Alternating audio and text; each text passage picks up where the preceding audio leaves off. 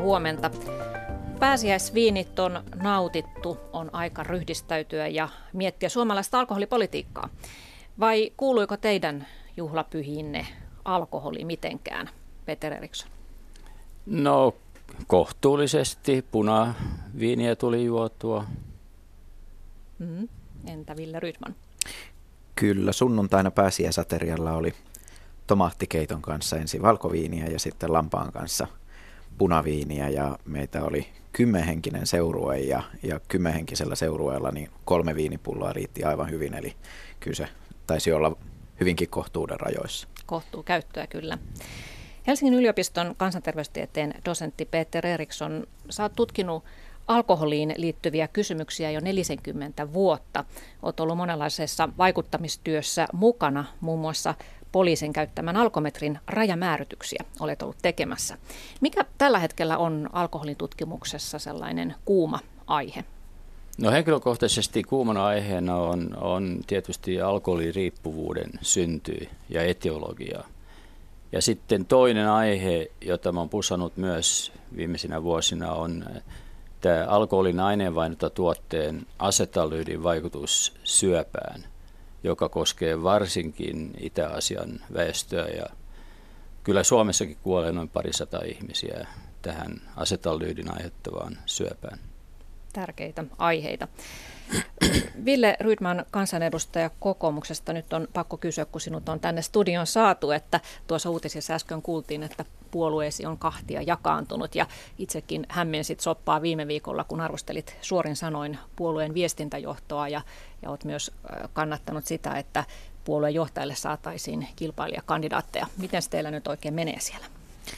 No se on aina pikkasen yksinkertaistettua sanoa, että puolueissa olisi jonkinnäköinen kahtiajako, mutta – mutta että silloin kun on kyse isosta puolueesta ja kansanliikkeestä, niin silloin tietysti sinne mahtuu väkisinkin monenlaisia erilaisia painotuseroja.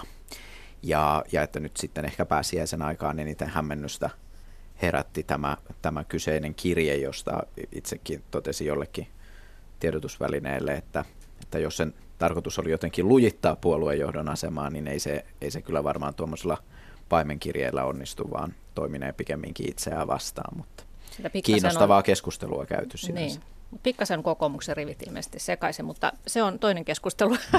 Puhutaan... No sanotaan näin, että kokoomus ei varmaankaan ole puolueena monoliitti. Mm.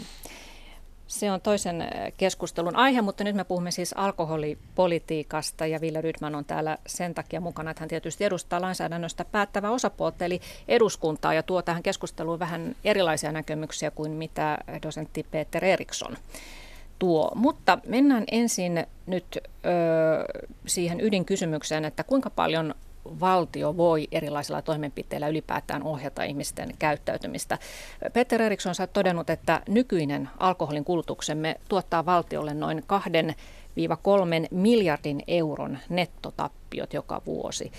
Nämä tulee terveyshaitoista ja työkyvyn menettämisestä ja heikentymisestä ja rikollisuudesta ja asia liittyy mittaamatonta inhimillistä kärsimystä. Ja se on varmasti totta, että alkoholi on muuttanut monen ihmisen elämän Suomessa tragediaksi. Liian moni lapsi joutuu pelkäämään viikonloppuja ja juhlapyhiä ja sitä rähinää, joka alkaa vanhempien kännäämisestä. Vuosittain 3000 ihmistä Suomessa jopa menehtyy juomisen aiheuttamiin terveyshaittoihin, mutta samaan aikaan suurin osa suomalaisista osaa juoda ihan fiksusti ja ilman mitään sääntelyä. Mitä mieltä te olette, Peter Eriksson ja Ville Rydman, siitä, että kuinka ja kuinka, tai siis mihin rajan asti valtio voi erilaisilla toimenpiteillä, lainsäädännöllä, hinnoittelulla, alkoholin saannilla, verotuksella ohjata ihmisten käyttäytymistä? No jos mä vastaan tuohon veromuutoksiin, niin minun mielestä se vuonna 2004 veron kevennys, se oli liikaa, mutta se näkyy myöskin. Ja jos nyt katsotaan, mitä on tapahtunut sen jälkeen, niin veromuutosta on taas vähän kiristetty ja haittavaikutusta on hieman jopa pienentynyt siitä, mitä se oli maksimissa. Nyt vaan kysymys on se, että me ollaan liian korkealla alkoholikulutustasolla, joka tarkoittaa sitä, että kärsimykset on liian kovat ja, ja se maksaa ennen kaikkea liian paljon. Ja tämä 2-3 miljardia, joka mä oon esittänyt, niin on varovainen alakantissa. Todennäköisesti nämä kerrannaisvaikutukset ovat huomattavan isompia vielä kaiken lisäksi.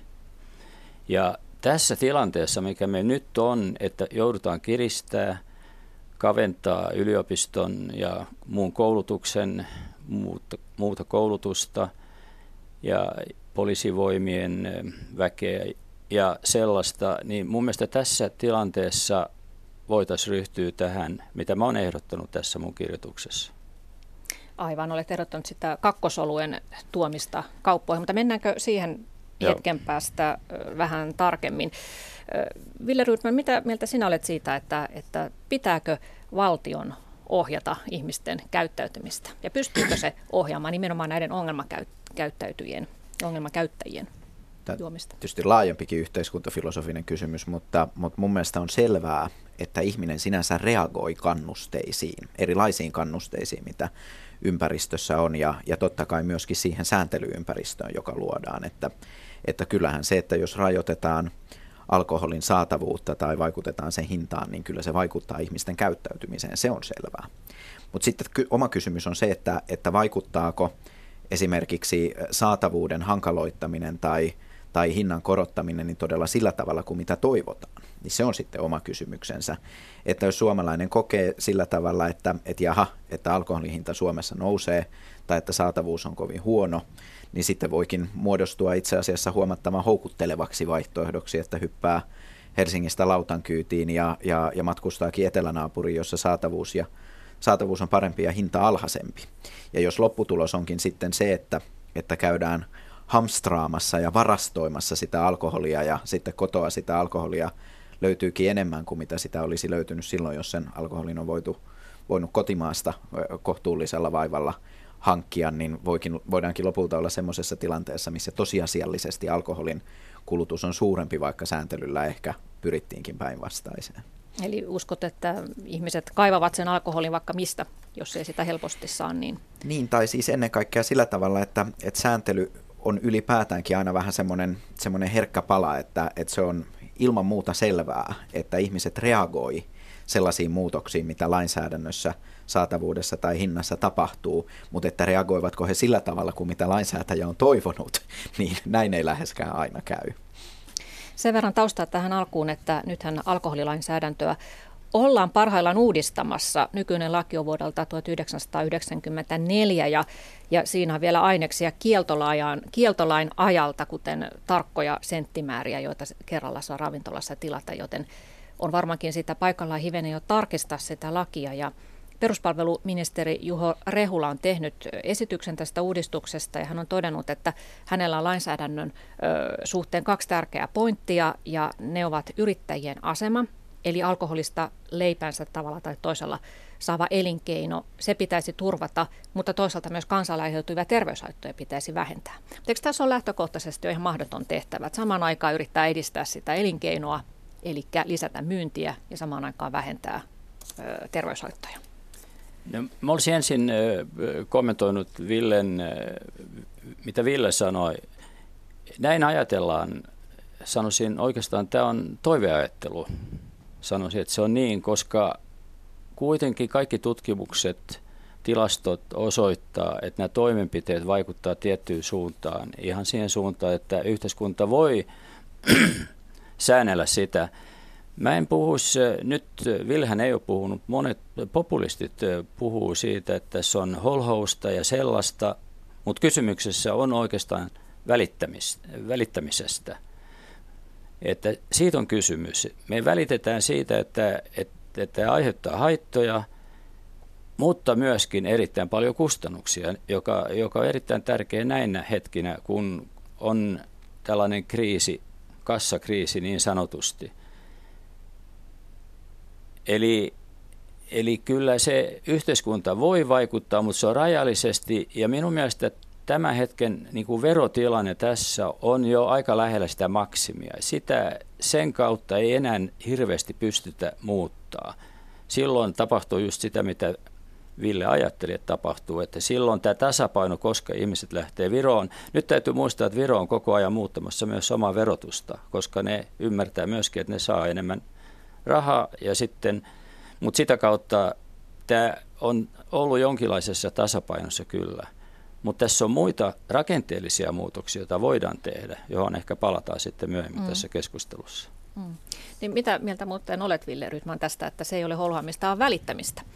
Kun sinä vaadit liberaalimpaa alkoholipolitiikkaa, niin eikö sinua haittaa yhtään se, että, että kaksi miljardia vuodessa menee näihin vakaviin haittoihin, terveyshaittoihin?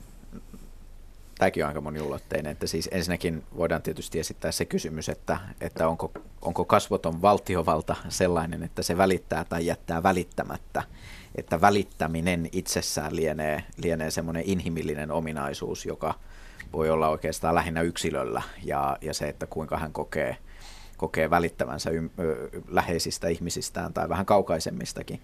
Ja valtiovallalla sitten taas on enemmän ehkä semmoisen niin viitekehyksen luominen, että jossa on yhteiset, yhteiset pelisäännöt ja jonka mukaan, jonka mukaan toimitaan. Mitä tulee sitten tähän kustannuspuoleen, niin totta kai on selvää, että, että alkoholismiin, etenkin silloin kun puhutaan kun oikeasti kun laajasta käytöstä, niin siihen sisältyy merkittäviä terveydellisiä haittoja, jotka aiheuttavat myöskin yhteiskunnallisia kustannuksia.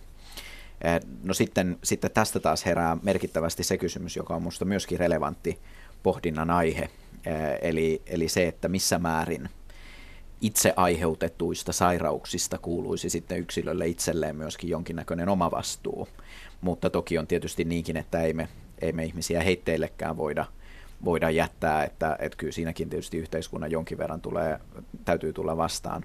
Mutta sinänsähän tätä ikään kuin alkoholin tai alkoholismin aiheuttamien kustannusten laskemista merkittävästi vaikeuttaa se, että samaan aikaan kun, kun alkoholin suurkuluttajilla sairaudet ja sitä kautta yhteiskunnan terveydenhuollolliset kustannukset kasvavat, niin, niin toki heidän myöskin niin kuin kuolleisuutensa on, on sitten toista luokkaa. Ja, ja samaan aikaan kun elinikä pitenee, niin meillähän on myöskin, myöskin eläkemenoja, joita syntyy. Ja, ja alkoholisteilla tietysti keskimääräinen eliniän odote on sitten myöskin, myöskin alhaisempi. Mutta tämä on sinänsä vain ikään kuin tämmöistä kylmää matematiikkaa, mutta, mutta että näitä inhimillisiä puoliahan ei loppujen lopuksi mihinkään numeroihin pysty edes palauttamaan. No tästä, tästä täytyy muistaa yksi asia myöskin, että tässä ei ole kysymys pelkästään alkoholisteista, koska alkoholisteja on Suomessa ehkä alle 10 prosenttia, mutta kuitenkin se väkimäärä on aika iso, noin 2500 000 suurin piirtein, riippuen vähän siitä määrityksestä.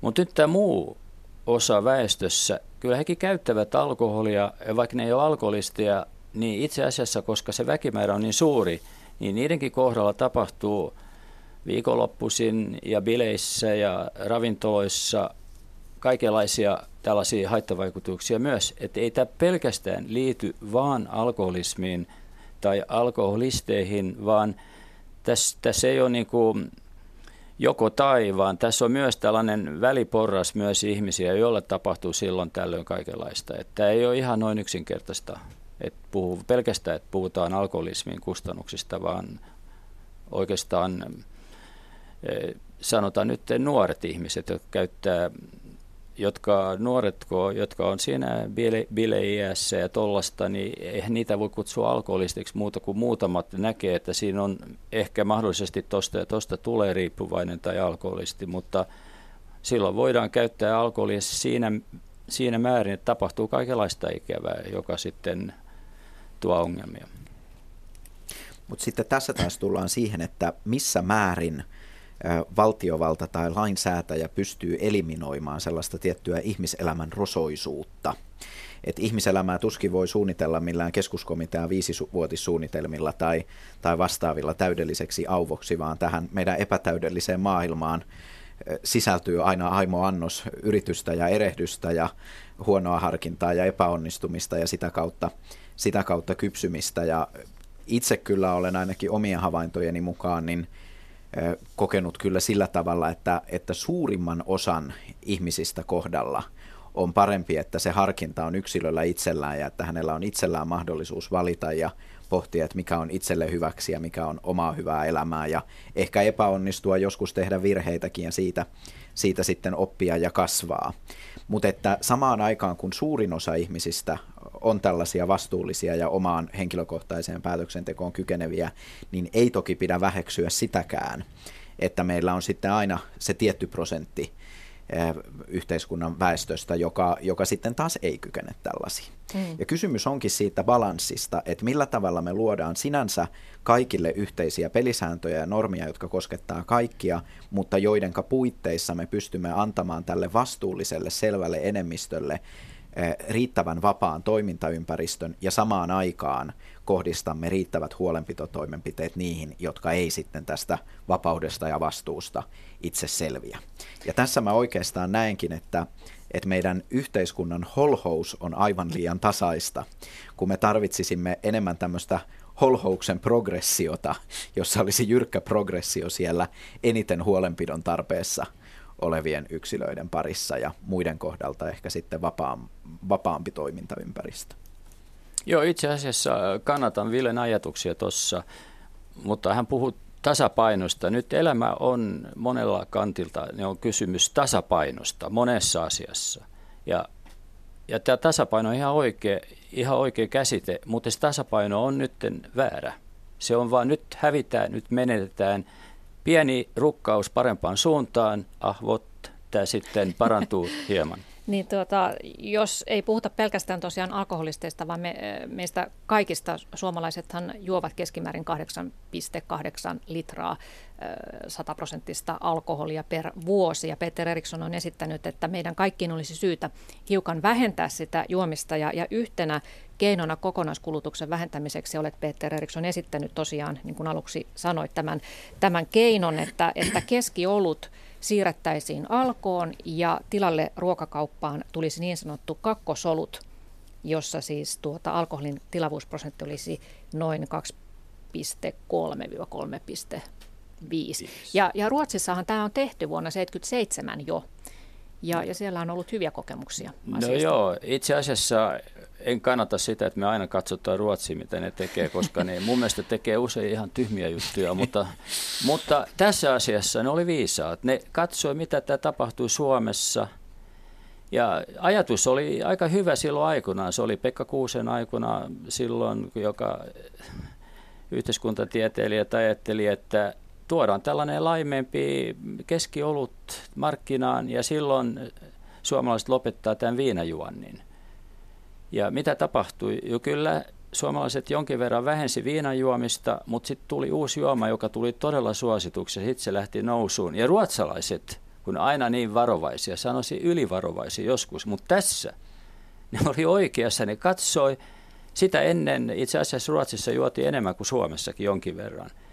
Mutta tässä tapahtui se suuri muutos, että Suomen alkoholikulutus kasvoi kovasti ja ruotsalaiset veti johtopäätöksen, että ne pisti sen keskioluen silloin monopoliin ja, ja toisen folkölin, joka on just tämä kakkosolut.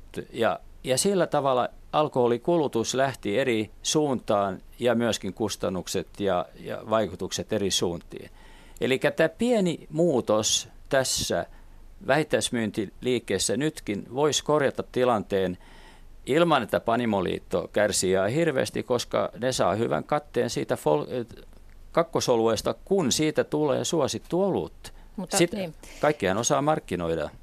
Ruotsissahan tosiaan on huomattavasti pienemmät alkoholin haittakustannukset. Ja oot, Peter Eriksson, laskenut, että jos tähän kikkaan meillä siirryttäisiin, niin meillä ö, kokonaiskulutus laskisi jopa 20 prosenttia ja tämä toisi miljardin euron säästöt joka vuosi. Ö, mitä Ville Rytman sanoi tähän ideaan? Olisiko se sama sinulle, että juotko kakkos- vai kolmosolutta? Kyllä sitä olutta saa aika paljon kiskoa ennen kuin, ennen kuin siitä niin kuin, sen enempää kakkosta kuin kolmostakaan, ennen kuin, ennen kuin siitä kunnolla humaltuu. Että jos ihminen on humaltuakseen, niin, niin kyllä se varmaan jotakin, jotakin ehkä tujumpaa, ainakaan jos ei halua koko ajan vessassa rampata, niin, niin silloin, silloin kaipaa. Mä oikeastaan pitäisin ehkä kuitenkin parempana sitä, että ihmiset juo olutta kuin että, että juo sitten kirkasta viinaa. Ja tässä mielessä niin pelkään vähän, että jos me ajatellaan sillä tavalla, että ikään kuin laimennetaan olutta tai laimennetaan sitä olutta, mitä kaupasta saa. Ei vaan tuoda niin kun, uusi olut. Niin, tuodaan Keskiolut on olemassa mutta, edelleen. On, on mutta, mutta se mitä kaupasta saa olisi tässä tapauksessa sitten alhaisemmalla prosentilla. Niin jos nyt kuitenkin siihen ikään kuin olut kokemukseen tai ylipäätäänkin alkoholijuoman nauttimiseen, niin paitsi että siihen liittyy maku, niin sitten siihen, siihen liittyy myöskin tämä ikään kuin mukava vapautunut olo. Niin, niin voi olla, että jos sitten ihminen ei sitä vastaavalla tavalla enää oluesta saa, vaan pitää mennä sinne alkoon asti hakemaan se keskiolut, niin voikin olla, että, että sen keskioluen asemesta, kun sinä alkoon on jo tullut, niin ehkä löytääkin sieltä jo jotakin muutakin kuin sen keskioluen, jos kerran sitä alkoholia kaipaisi. No tästä voidaan tietysti tehdä sitten kokeellisia asetelmia, että, että kuinka sen suhteen olisi, mutta, mutta itse ainakin näin, että, että ei se nyt suomalaisessa alkoholikulttuurissa varmaankaan se keskiolut nyt se varsinainen ongelma ole, vaan kyllä se on sitten siellä, siellä kovempien aineiden heavy usereiden käyttäytymisessä ja Eli sinun mielestäsi ongelma olisi se, että, että tuo kakkosolut ei rentouttaisi samalla tavalla kuin kolmosolut ja niin, sitten siis, sitä haettaisiin siis joka tapauksessa sieltä alkosta. Oikeastaan mun mielestä siinä on se, että siis niin kuin ylipäätäänkin, siis ruokailu on paitsi että se on niin kuin ravitsemista, mutta se on omanlaisensa kokemus. Että jos meillä on ikään kuin kauniimmin tarjoutuu ateria, niin se tuntuu kokemuksena erilaiselta. Ja, ja vastaavasti sekin, että et, et, henkilö, joka on alkoholia maistanut, niin saattaa muistaa sen miellyttävän olon, mikä siitä tuli, että ensin oli vähän stressaantuneempi olo ja, ja sitten rentoutuikin siinä. Ja, ja olennaista on se, että millaisia nämä kokemukset on, että onko se sellaista, että ostetaan viinapullo kotiin ja, ja, ja nautiskellaan siellä ja, ja, ja ehkä otetaan vähän liikaa ja, ja, ja lähtee rähinävaihde päälle, mm. vai toimiiko se sillä tavalla, että otetaankin joku miedompi alkoholijuoma ja nautitaan sitä ehkä ruoan kanssa hyvässä seurassa. Ja mä en usko, että, että ihmisen ikään kuin halu aina aika ajoin rentoutua ehkä jonkun, jonkun tällaisen kuin alkoholin parissa, niin se sinänsä mihinkään häviää, vaikka me laadittaisiin minkälaista lainsäädäntöä. Mutta olennainen kysymys on se, että millä tavalla me ohjataan tätä, tätä ikään kuin alkoholikäyttäytymistä semmoisiin ikään kuin yhteiskunnallisesti suotuisiin uomiin. Ja, ja en oikein usko, että kyllä siinä, siinä keskioluen siirtäminen alkoon niin tuottaisi ihan sellaista, sellaista lopputulosta kuin mitä ehkä siltä toivottaisiin. Joo, tässä mä oon jyrkästi eri mieltä, koska tämän Ruotsin malli, se on täydellisesti osoittanut, että tämä menisi siihen suuntaan, et, mihin, että silloin tämä kokonaiskulutus vähenisi. Ja nyt meidän täytyy muistaa, että kuka on se, keskiolut on, on itse asiassa se alkoholijuoma, e, joka juodaan eniten Suomessa. Eli nämä Suomihän on tällä hetkellä oikein ollut maa, enkä mä usko, että se muuttuu siitä ja se on ihan viini, ehkä viinin osuus on, on lisääntymässä kyllä. Ja mitä tulee näihin eri alkoholijuomaryhmiin, ei ole minkäänlaista todistetta, että joku väkevä viina olisi haitallisempi kuin keskiolut. Päinvastoin. Siis nämä tällaiset miedot juomat – niin sitä humalavaikutusta ei huomaa niin nopeasti, että ne tulee vasta, ne kertyy humalatilanteessa vasta myöhemmin ja sitä usein voidaan juoda liian paljon. Jos juodaan väkevää, niin stoppi voi tulla huomattavasti aikaisemmin sillä tavalla, että humaltuu nopeammin. Mutta ei ole minkäänlaista todistettua, tieteellistä todistetta, että nämä olisi eri arvoisia haittojen kesken. Ja tällaiset alkoholikuolemat ja tollaset, niin voi yhtä hyvin tapahtua siihen, että juo erityyppisiä juomia ja alkoholi promille nousee, nousee sen juomisen jälkeen. E- Mutta, Elikkä, niin. niin. Eikö se kuitenkin, että, että, että jos ajatellaan, että suurin osa ihmisistä kuitenkin kykenisi juomaan sen kolmosoluen tai ehkä kaksi ja lopettamaan siihen, ja sitten on, on niitä ongelmakäyttäjiä, jotka vaan kasvattavat ja kasvattavat sitä annosta, niin nyt heidän takiaan ehdotat sitä, että kauppoihin tuottaisiin se kakkosolut sen pienen vähemmistön takia, jolloin no, sitten enemmistö joutuisi näkemään sen vaivan, että ei, ei, ei, se, ei, ei, mun mielestä se ei ole noin, ja sen Ruotsi on osoittanut. Se kakkosolut otetaan vastaan ihan kaikilta, ja se on vain hyvä, että kun Ville sanoi, että se rentoutta hän tarkoittaa, että sellainen pieni kiva töyhänä humala voisi tulla siihen samaan aikaan. Ja tämän, nyt täytyy muistaa, että tämä... Ehkä koodi... se on vähän eri asia kuitenkin. No, kyllä se rentouttaa. Mutta nyt täytyy muistaa, että 90 ihmisestä ei erota tätä kakkosolutta kolmosolueesta. Sitä on testattu. Onko se testattu? On okay. testattu useaan otteeseen. Tietysti tottunut alkoholikäyttäjä kyllä voi sen huomata, että se on laimempaa ja siinä ei sillä tavalla. Mutta tämä, nythän tämä on tämä nuoret ihmiset, meidän täytyy olla kuitenkin pikkasen, ihan niin kuin vanhempina ollaan vähän huolestuneita meidän omista lapsista, puhutaan siitä enemmän sitten myöhemmin. Mutta nyt tässä, että nuorisosta on kysymys, se on meidän tulevaisuuden potentiaali. Ei se ole niin hirveän hyvä, että ne liian usein niin kuin juo itsensä humalaan keskiolueella. Se vähentää sen, koska se vaiva menee alkoon, sitä paitsi ne ei saa sitä väkevää viera, se nuorempi ikäryhmä siinä. Sitten myös, jos mä ajattelen bisnistä, mä en tiedä, jos Ville on tällainen bisnismies, mutta, mutta Panimoliitto ainakin on. Ja, ja kyllä voisi ajatella, että ravintolatoimi oikeastaan virkistyy hieman siitä, mitä se on nyt, kun ihmiset silloin ei enää ota sitä keskiolutta kotiin ja biletä siellä ja juo sitä ja vasta humalassa menee sitten jonnekin jatkobileisiin. Eli, eli tämä on tämä nuorisokysymys, mutta eikö nuorison alkoholin käyttö itse asiassa vähentynyt? Heistä on tullut Joo, fiksumpia. mutta se on polarisoitunut.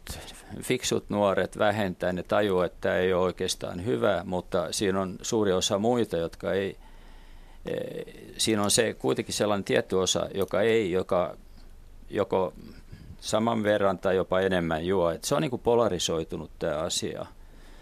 E, et siinä mielessä... Tässähän siis voi hyvin olla, että tässä on tietysti useampikin asia, mutta, mutta että voi olla, että kaikki eivät makutestissä erota kakkosolutta kolmosoluesta.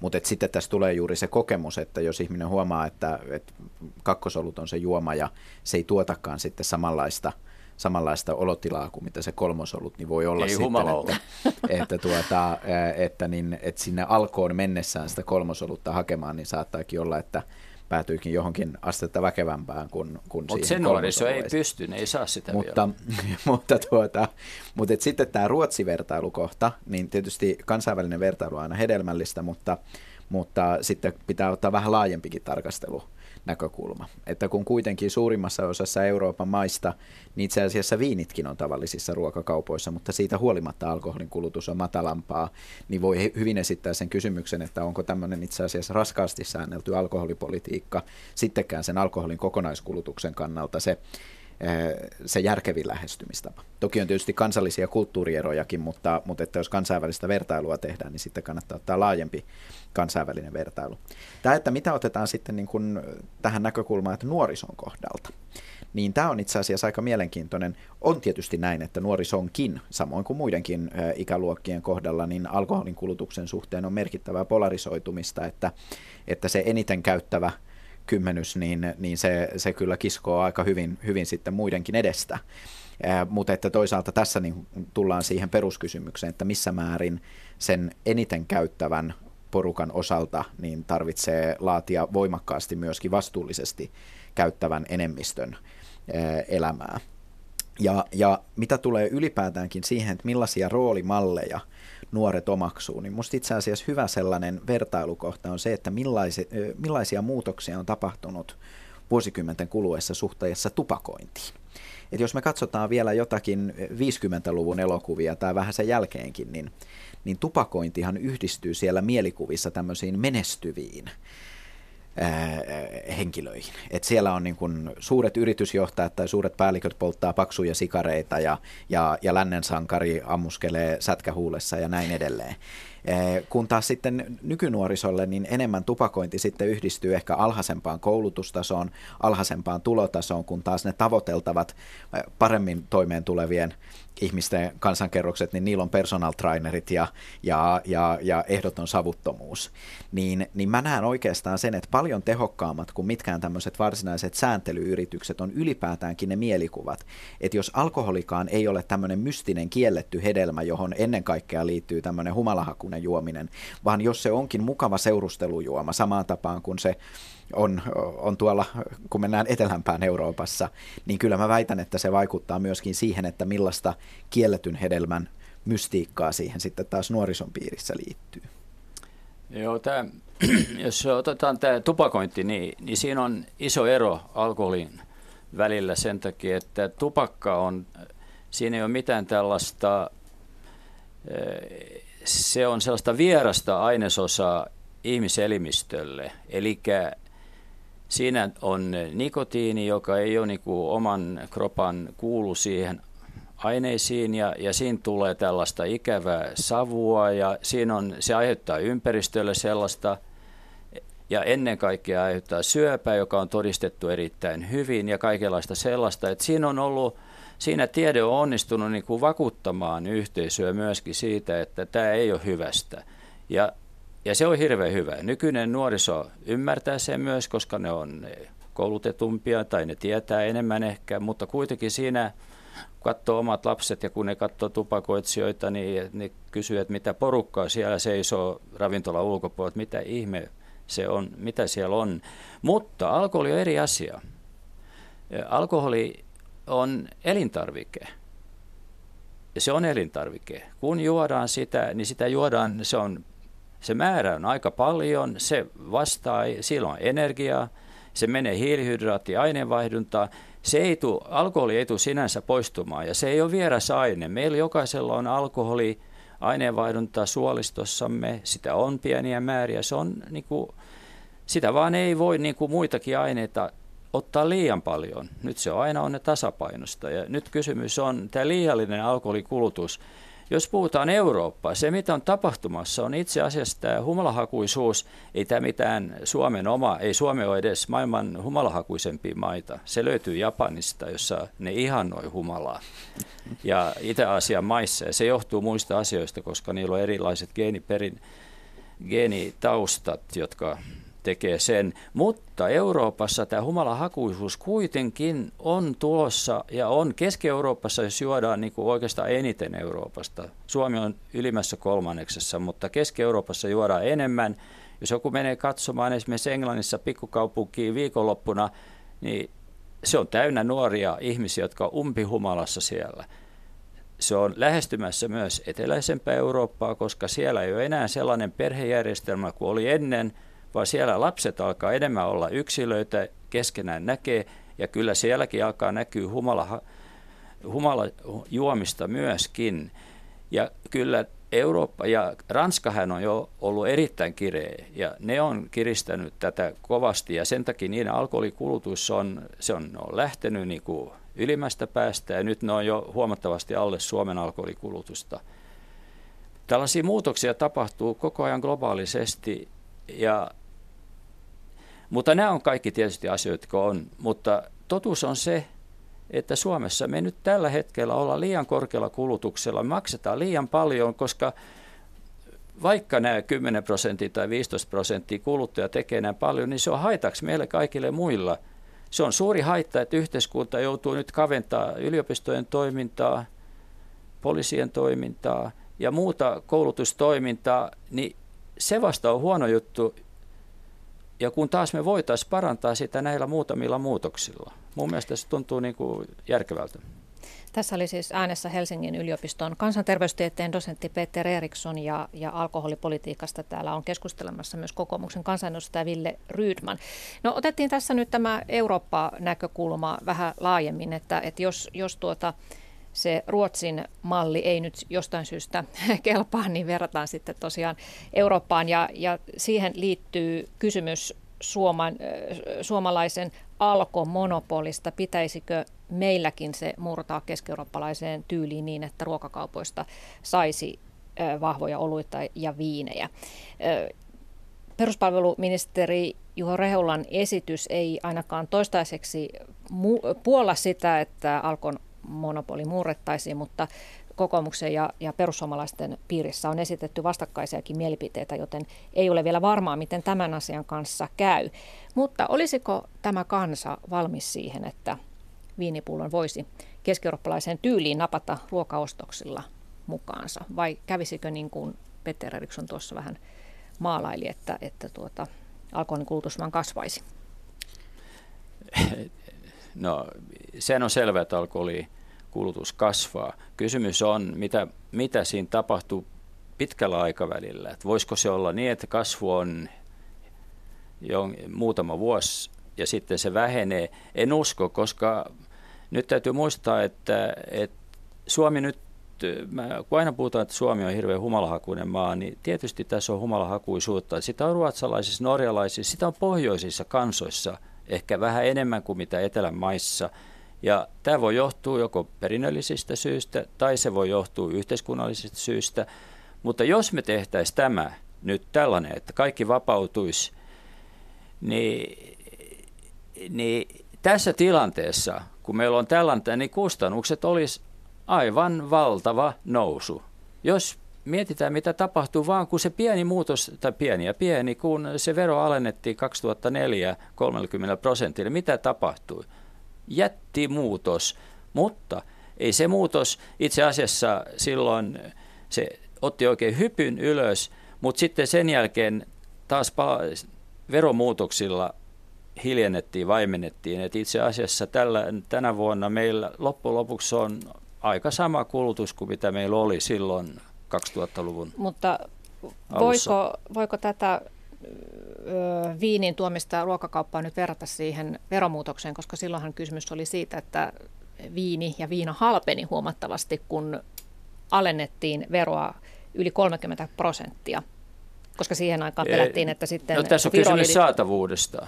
Tämä on, saatavuus on, on tämä toinen tekijä, joka vaikuttaa äärettömästi. Jos me pannaan vapaa saatavuus ihan, niin, niin kyllä, kyllä siihen, silloin pitäisi liittää kaikenlaisia muita sään, sääntelyä, että se todella voisi toimia. En, en usko, että tämän hetken Suomessa tämä onnistuisi millään tavalla ilman, että tulee vielä isommat kustannukset, jotka on, tulee olemaan kallis meille. Saatavuus ja hinta vaikuttaa, mutta ne tietysti vaikuttaa monella erilaisella tavalla. Eli, eli jos meillä on sellainen järjestelmä kuin mitä tällä hetkellä on, niin eh, sanotaan nyt vaikka tässä pääsiäisen aikaan, että, että alkot oli, oli neljä vuorokautta kiinni, niin, niin ihmisethän sitten tietysti ostaa viimeistäänkin kiirastorstaina eh, kaiken sen alkoholin, mitä, mitä ajattelee, että sen pääsiäisviikonlopun aikana tarvitsee. Ja, ja voi hyvin olla, että semmoisessa tilanteessa, missä tietää, että alkot on kiinni sitten seuraavat päivät, niin voikin olla, että ostaa varmuuden vuoksi yli tarpeen suhteessa sitten siihen, että, että jos, jos viiniä olisi ruokakaupassa saatavilla, niin ei olisi samanlaista tarvetta sellaiseen hamstraamiseen. No sitten tullaan näihin muihinkin elinkeinopoliittisiin vaikutuksiin, että tällä hetkellä kun alkoholilla on oma monopolinsa, niin se vaikuttaa aika merkittävällä tavalla vähittäiskauppaan ylipäätäänkin. Et kun ollaan tutkittu sitä, että jos jonkun elintarvikekaupan tai päivittäistavarakaupan läheisyydessä on alko, niin se vaikuttaa kymmeniä prosenttiyksikköjä kyseisen kaupan myyntiin. Ja, ja sen takia meillä on S- ja eh, K-ryhmillä ja Lidlillä Suomen lähikaupalla niin eh, kovasti kilpailua siitä, että, että kuka sen alkonsa milloinkin siihen läheisyyteensä saa, koska se merkitsee sitten kaupan tulovirtaan ihan merkittävää, merkittävää kassan lisäystä.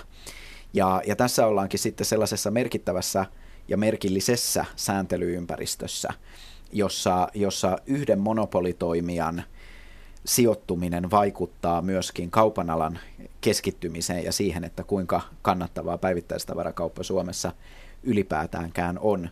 Ja, ja tässäkin tullaan isoihin yhteiskuntapoliittisiin kysymyksiin. Onko tämäkään nyt kauhean järkevä järjestely? Ja väitän, että tilanteessa, jossa, jossa viinipullonkin halutessaan pystyisi ostamaan myöskin ruokakaupasta ja kauppias voisi omaa viinivalikoimaansa siellä tarjoilla, niin kyllä tällä olisi kautta linja myöskin tervehdyttävä vaikutus sitten meidän kaupan alan keskittymisen purkautumiseen ja kilpailun paranemiseen, ehkä myöskin sitten hintatason laskemiseen sen myötä. Mutta sitten toki on niin, niin kuin tuli tässä, että, että olisiko lyhyellä tähtäimellä tai pitkällä aikavälillä minkälaisia vaikutuksia, niin sehän on tietysti totta, että jos tehdään nopea muutos johonkin suuntaan, niin yleensä sillä on myöskin alkuun erilaisia vaikutuksia kuin mitä sillä on pitkällä tähtäimellä. Ja nämä on tietysti hyviä, hyviä tutkimuskohteiden aiheita. Sillä, mitä tapahtuu lyhyellä aikavälillä, niin siitä ei välttämättä voi päätellä kovin paljon niitä pitkän aikavälin seurauksia. Hän oli siis kansanedustaja Ville Rydman ja nyt puheenvuoron saa dosentti Peter Eriksson. Joo, mun mielestä äh, Ville on ihan äh, hyviä pointteja siinä, kyllä. Mutta nyt täytyy muistaa, että tämä on tällainen populismi, viinit, ruokakauppaan. Miksi just viinit? Saaks ne, onko kilpailuvirasto suosi, että aha, viinit tulee. Miksi ei tule väkevät, kun niissä ei ole eroa haittavaikutuksissa? Eli se tarkoittaa oikeastaan, nythän se on jo, en ymmärrä, tämä on niin iso kysymys, että kilpailuvirasto ei ole vielä pystynyt siihen tai uskaltanut tehdä mitään aloitetta tässä. Tässä on niin ero väkevien yli 22 prosenttien ja alle 22 prosenttien tehty vaan keinotekoinen ero, jossa oikeastaan eroa ei ole. Jos tulee ruokakauppaan näin niin kuin muissa maissa, niin suurimmassa osassa Euroopassa on myös väkevät, kaikki on samassa. Ei siinä ole, se, se olisi koko homma tulisi silloin siihen. Mitä tulee sitten tähän kilpailuun ja tollaiseen, niin tässä vielä on ihan oikeassa, että se on varmaan, tämä ei ole mun alaa, mutta mä voisin niin kuin kuvitella, että tässä voisi tätä asiaa hoitaa jonkinlaisella lisenssillä, joka olisi oikeudenmukaiset. Ja sitä olisi niin kuin varsinkin niissä paikoissa, joissa on harvemmin alkoholi, alkon monopoli, että niillä on jollain tavalla ei tarvitse välttämättä alko olla kaikessa mukana, vaan tämä voi muuttua jonkinlaisessa lisenssisysteemiksi myös, joka alko hoitaa tai valtio hoitaa tai joka tasa-arvoistaisi tätä vähän paremmin. Mutta se, että me tuotaisiin yhtäkkiä kaikki alkoholijuomat vähittäismyyntiin, niin se olisi kyllä ihan pelkkä katastrofi, varsinkin meidän tilanteeseen nyt tällä hetkellä. Tässä on sellainen mielenkiintoinen seikka, että, että kun vaali, vaalikoneessa, Helsingin Sanomien vaalikoneessa oli kysytty tätä asiaa, niin lähes puolet, eli peräti 91 kansanedustajaa olisi valmiita sallimaan sekä vahvojen oluiden että mietojen viinien myymisen ruokakaupoissa. Ja, ja mitä kansa sitten on mieltä, niin Terveyden ja hyvinvoinnin laitoksen ja Alkon toimeksiannosta on tehty tutkimus, jonka mukaan ö, viinien viemistä ruokakauppoihin kannattaa hieman useampi kuin vuosi sitten. Nyt luku on 47 prosenttia, kun se viime vuonna oli 41 prosenttia. Eli sekä kansasta että kansanedustajista lähes puolet kannattaa mietojen viinien tuomista No se tarkoittaa, että ne oikeastaan ei tiedä. Silloin Aha. se on aina 50 prosenttia. Toi, tota voi unohtaa ihan. Toi, ihan. toi on ihan. Ja sitten kansanedustajat pelkää kauheasti näitä populisteja, jotka heti nousee, koska ne on hirveän äänekkäitä. Se hiljainen enemmistö niin ei, ei ehkä niin herkästi tule esille. Toi on niin kuin populismi. Oikeastaan siis näkisin kyllä, että tämä on omalla tavallaan signaali, ja ihan positiivinenkin signaali siitä, että millä tavalla ehkä asennoituminen tai ymmärrys, ymmärrys alkoholin suhteen on, on suomalaisten keskuudessa muuttunut. Että siinä, missä alkoholia on ehkä, ehkä pidetty, ehkä ansaitustikin pidetty semmoisena niin kuin rähinä juomana, joka aiheuttaa erilaisia ongelmia, mitä se on varmasti eri vaiheissa Suomen historiaa ihan aidosti aidosti ollutkin, että silloin kun on juotu, niin silloin on juotu oikein urakalla ja sitten siitä on seurannut yhtä ja toista. Mutta että samaan aikaan kun meille on ehkä, ehkä matkailu on lisääntynyt, on saatu vaikutteita siitä, että millä tavalla alkoholia käytetään tämmöisissä enemmän viinivaltaisissa maissa ja, ja myöskin sitten kulinarismi on Suomessa varmasti nykyisin paremmalla tolalla kuin joitakin vuosikymmeniä sitten ja ihmiset ehkä herkutteleekin kohtuullisella määrällä – kulloisenkin ruoan kanssa hyvin sopivaa viiniä, niin, niin voi olla, että, että se, että miten alkoholi ymmärretään, niin, niin on aika lailla muuttunut. Ja tämä voi itse asiassa kieliä myöskin siitä, että, että käyttäytyminen jonkin verran on muuttunut. Tämä ei poista sitä, että meillä on totta kai aina, aina myöskin ongelmakäyttäytymistä ja, ja toisilla ihmisyksilöillä on havaittu geneettistäkin taipumusta siihen, että, että alkoholiriippuvuus – muodostuu nopeammin kuin, kuin toisilla ja, ja tämmöisiä asioita ei pidä ollenkaan, ollenkaan vähätellä, mutta että samaan aikaan se merkittävä enemmistö, joka kuitenkin ihan kohtuuden rajoissa pysyy ja vastuullisesti alkoholia pystyy käsittelemään ja nauttimaan, niin sekin on kasvanut. Ja tämä varmasti vaikuttaa myöskin, myöskin ehkä sitten asenteiden lieventymiseen sekä poliittisten päättäjien että, että laajemminkin kansankeskuudessa. Niin, Ville Rydman, sillä on aika, aika optimistinen käsitys siitä, että suomalaiset olisivat viimeisten vuosikymmenten aikana sivistyneet, mutta tilastot eivät ihan tue tätä käsitystä.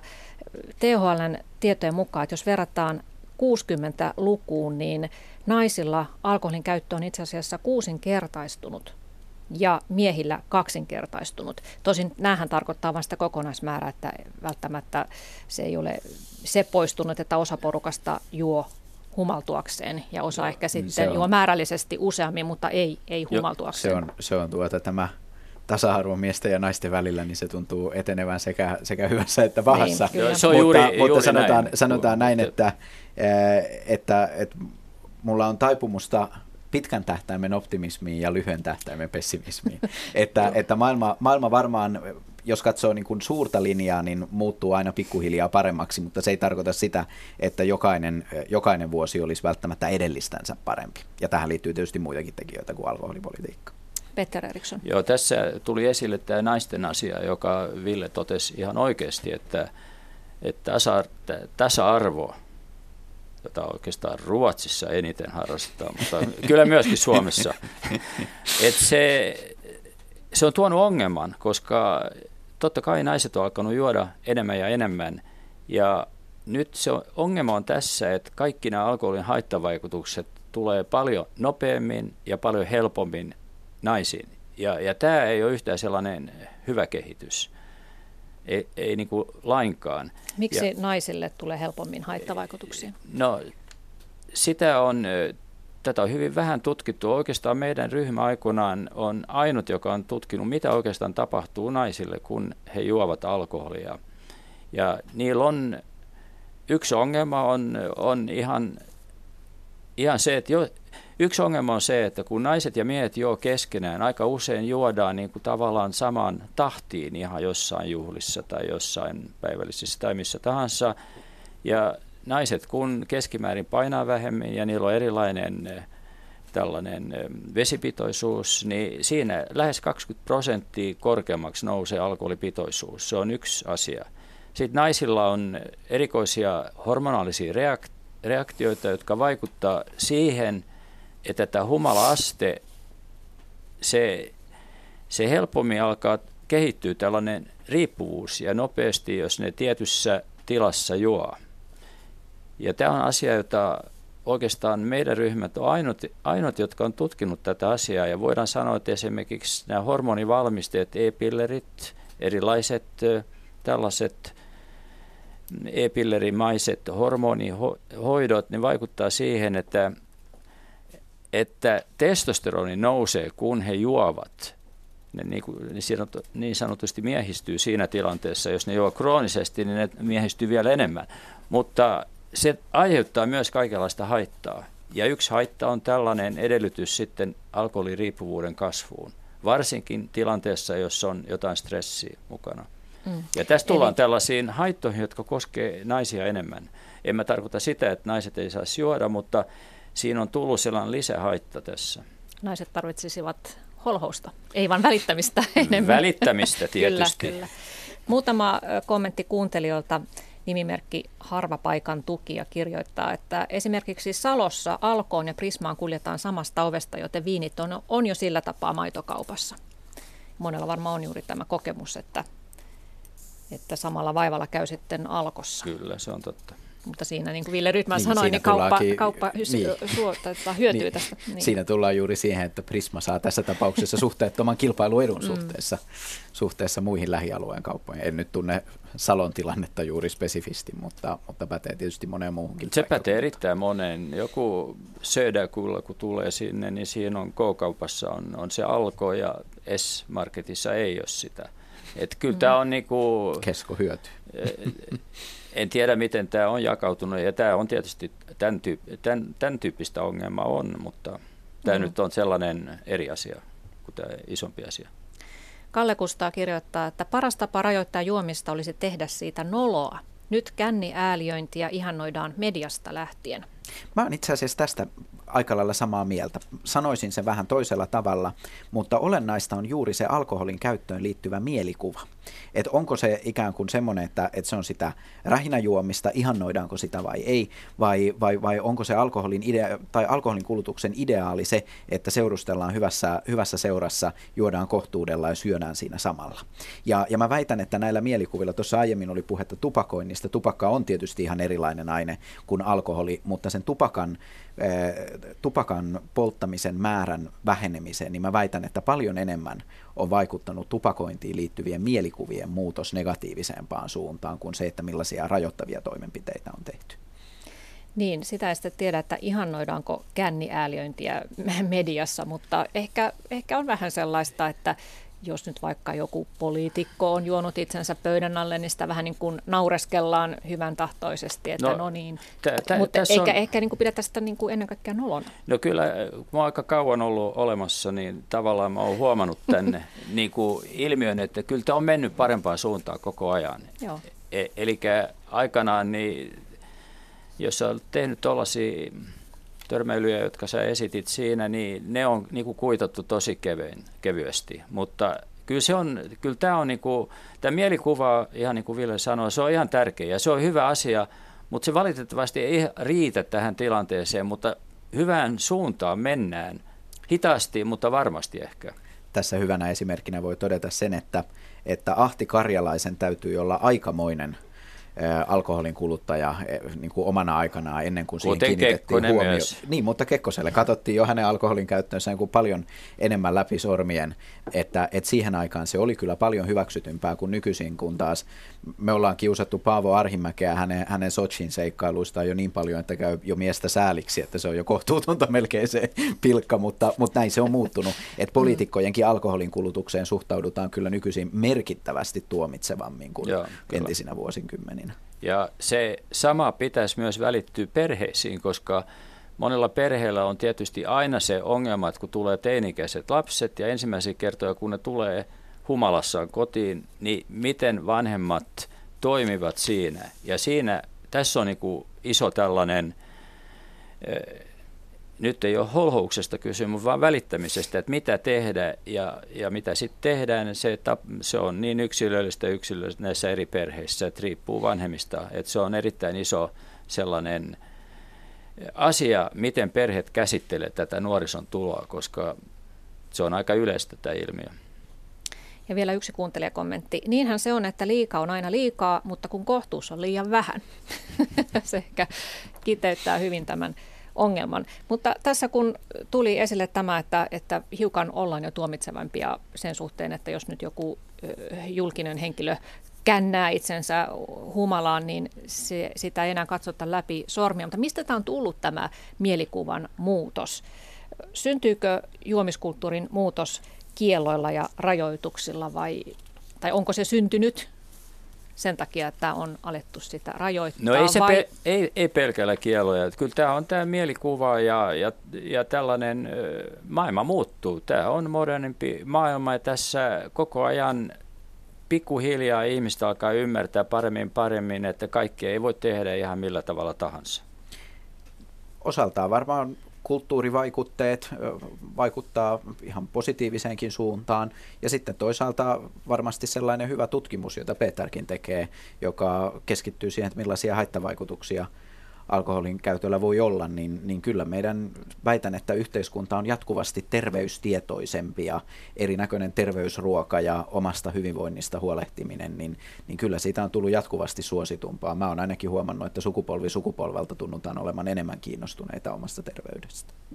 Joo, kyllä. Meillä jäi tässä nyt käsittelemättä kaikkia yksityiskohtia, mitä mahdollisesti lakimuutoksia on tulossa kauppojen anniskeluaikoihin tai ravintoloiden ja, ja kauppojen myyntiaikoihin sun muihin, mutta ne ovat sellaisia yksityiskohtia, mutta vielä ihan loppuun lyhyesti, että jos nyt yksi pieni asia, minkä haluaisitte lakiin saada muutoksen alkoholilakiin, niin mikä se olisi, Ville Rydman?